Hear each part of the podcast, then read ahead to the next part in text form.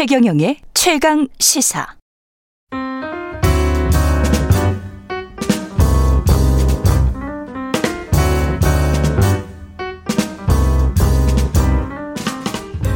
네, 더 나은 미래를 위해 오늘의 정책을 고민합니다. 김기식의 정책 이야기 식센스 김기식 더 미래 연구소 소장 나와 계십니다. 안녕하십니까? 예, 안녕하세요.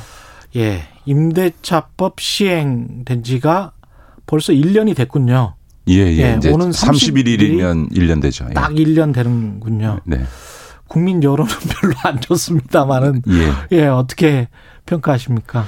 이게 초기에 뭐 시행 초기에 네. 일종의 반발과 좀 부작용이 있었지만 지금은 음. 이제 좀 안정화되고 효과가 나타나고 있는 게 아닌가. 네. 뭐 예를 들어서 지금 뭐 어, 전세 계약 갱신율도 음. 그 이전에 57%대에서 지금 77%로 늘었고, 음. 어, 전세 세입자의 거주 기간도 3.5년에서 지금 뭐 5, 5년 이상으로 지금 늘었다고 지금 통계가 나온다는 거 아닙니까? 예. 그거는 이제 이 제도가 이제 안착되기 시작했다는 거고요. 음. 그 얘기는 사실은 과거에 먼저 시행됐던 상가임대차 보호법 을 제정해서 시행했을 때도 초기에는 상가 임대료 인상에는 이런 일부 부작용이 있었지만 있었어요. 결과적으로는 네. 음. 상가 임차인들의 권리를 보호하는 데서 도움이 됐던 것처럼 그렇습니다. 모든 네. 제도는 이런 이제 제도를 조금 도입할 때는 기존의 기득권 때문에 일부 반발이 있지만 음. 어, 효과를 발휘하기 시작하고 있다고 봐야죠. 몇 년 지나야 되는데 그럼에도 네. 불구하고 이제 그 시기가 네, 네. 금리가 점차적으로 낮아지는 시기였잖아요. 네, 네, 그러면서 네. 이제 금 그 저금리로 그 전세 대출을 할 수 있는 시기였기 때문에 네, 네, 네. 뭐 1억 빌릴 거를 3억 빌릴 수 있는 이자만 네, 내면 되니까 그런 의미에서도 이게 다 맞물리면서 전반적으로 전세값이 올라갔다. 이거는 네네. 뭐 어쩔 수 없는 현실인 것 같은데요. 일단 두 가지 점을 좀 나눠서 봐야 될 것 같고요. 예. 일단 타이밍상 작년에 한 게 맞았냐라고 한 것에서는 저도 조금 그 부정적입니다. 타이밍. 왜냐하면 예. 아 그때는 지금 어, 그 말씀하셨던 최 기자가 말씀하셨던 것도 있지만 그 직전에 그 이 종부세 등 이게 세제를 강화하는 조치나 음. 이런 것들 다 물려버리게 되니까 예. 사실은 그 이게 타이밍상 너무 모든 사안이 물려 있는 저금리 구조화에서 집값은 상승하고 그렇죠. 있고 예. 거기다 세제는 강화되는 이런 상황에서 이걸 어 바로 시행해 버리다 보니까 음. 법안을 처리하다 보니까 이게 오히려 조금 부작용이 좀 크게 나타났다는 측면이 있었던 것 같고요. 그러나 예. 뭐 이것 이 임대차 보호법 때문에 전세 가격 등등이 뭐 상당히 폭등했다라는 거는 사실이 아니죠. 사실은 음. 전세 가격이 폭등했던 가장 중요한 이유는 집값 상승 때문입니다. 음. 예를 들어 집값이 그 급등하게 되면 예.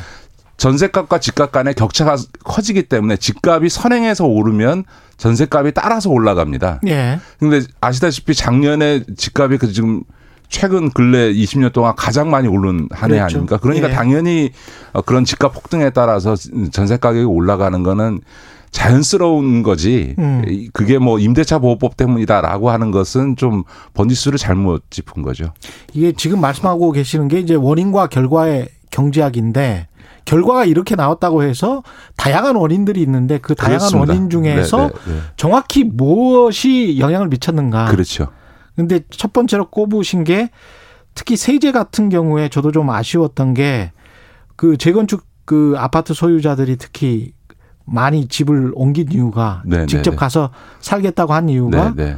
뭐 실거주 뭐 2년이 돼야 뭐 네네네. 양도세를 뭐 면세를 해준다 네네네. 이런 조항들이 있었잖아요. 네네네.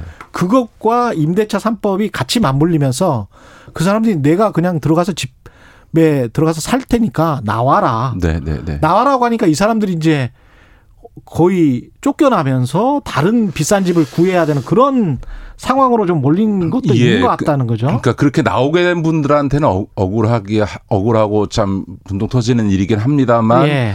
시장 전체로 보면 사실은 그것도 그 언론이 굉장히 과장해서 과장했다. 문제를 되는 거죠. 왜냐하면 뭐 네. 예를 들어서 세금이 강화되니까 사람들이 이제 자식한테 그걸 증여해 주는 바람에 오히려 매물이 줄었다. 줄었다. 뭐 이런 얘기라든가 지금 예. 말씀하셨던 것처럼 재건축 실거주 요건 때문에 실소유자들이 이제 집에 들어오면서 전세값 나갔다.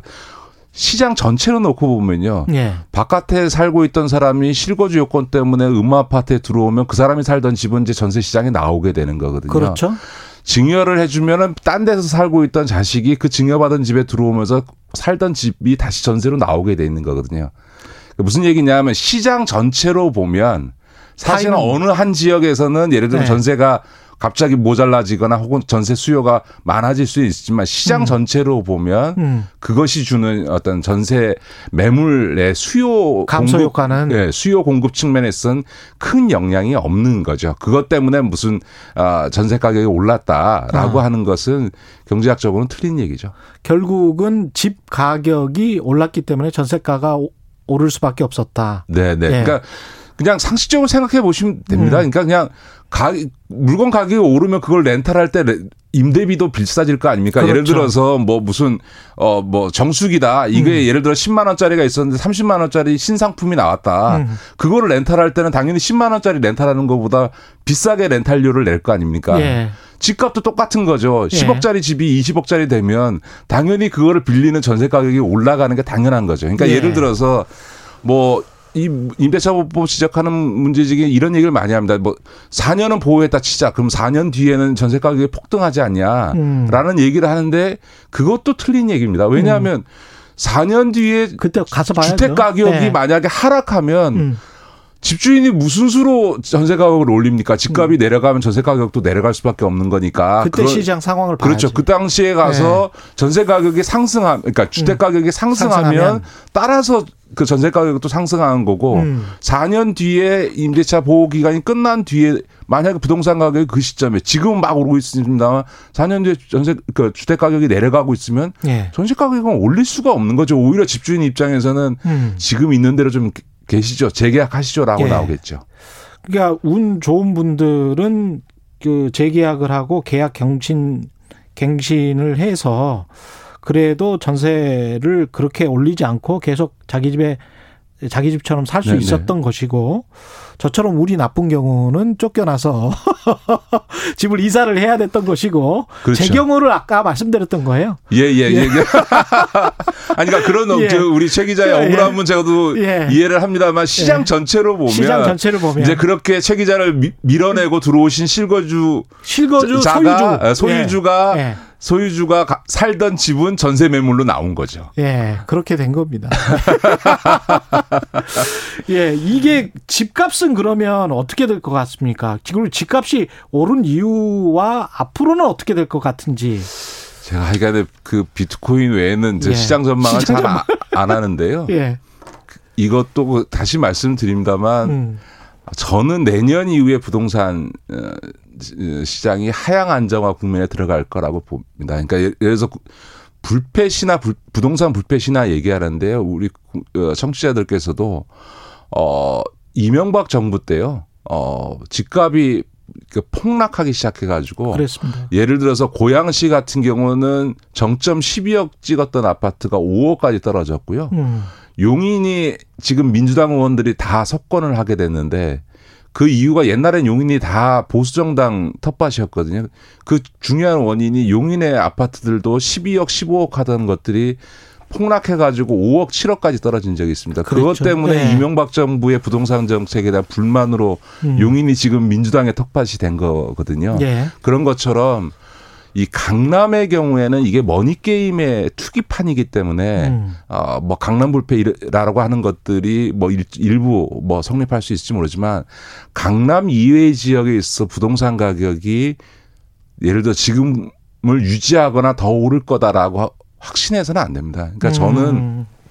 내년 이후에 예. 이 자산 버블 시장은 음. 금리 인하 그러니까 인상과 인상? 테이퍼링 등을 통해서 이 유동성을 축소하기 시작하면 음. 반드시 부동산부터 이 자산 버블이 꺼지기 시작할 거고 그거에 따라서 부동산 시장은 분명히 이게 하향 안정은 국면으로 들어간다. 그럴 경우에 소위 이제 직격탄을 맞게 되는 거는 어디냐면 강남 이외의 덩다리들 다시 말해서 덩달아 뛴 데들이 예. 이제 직격탄을 맞기 시작하면서 음. 수도권 외곽 지역의 집값 오른 데부터 이제 쭉쭉 빠지기 시작할 거다라고 음. 하는 점에서 어 하여간에 부동산 지금 부동산 매매를 하는 음. 사러 들어가는 거는 일종의 주식 시장에서 상추 잡는 꼴이 될 거라고 저는 봅니다.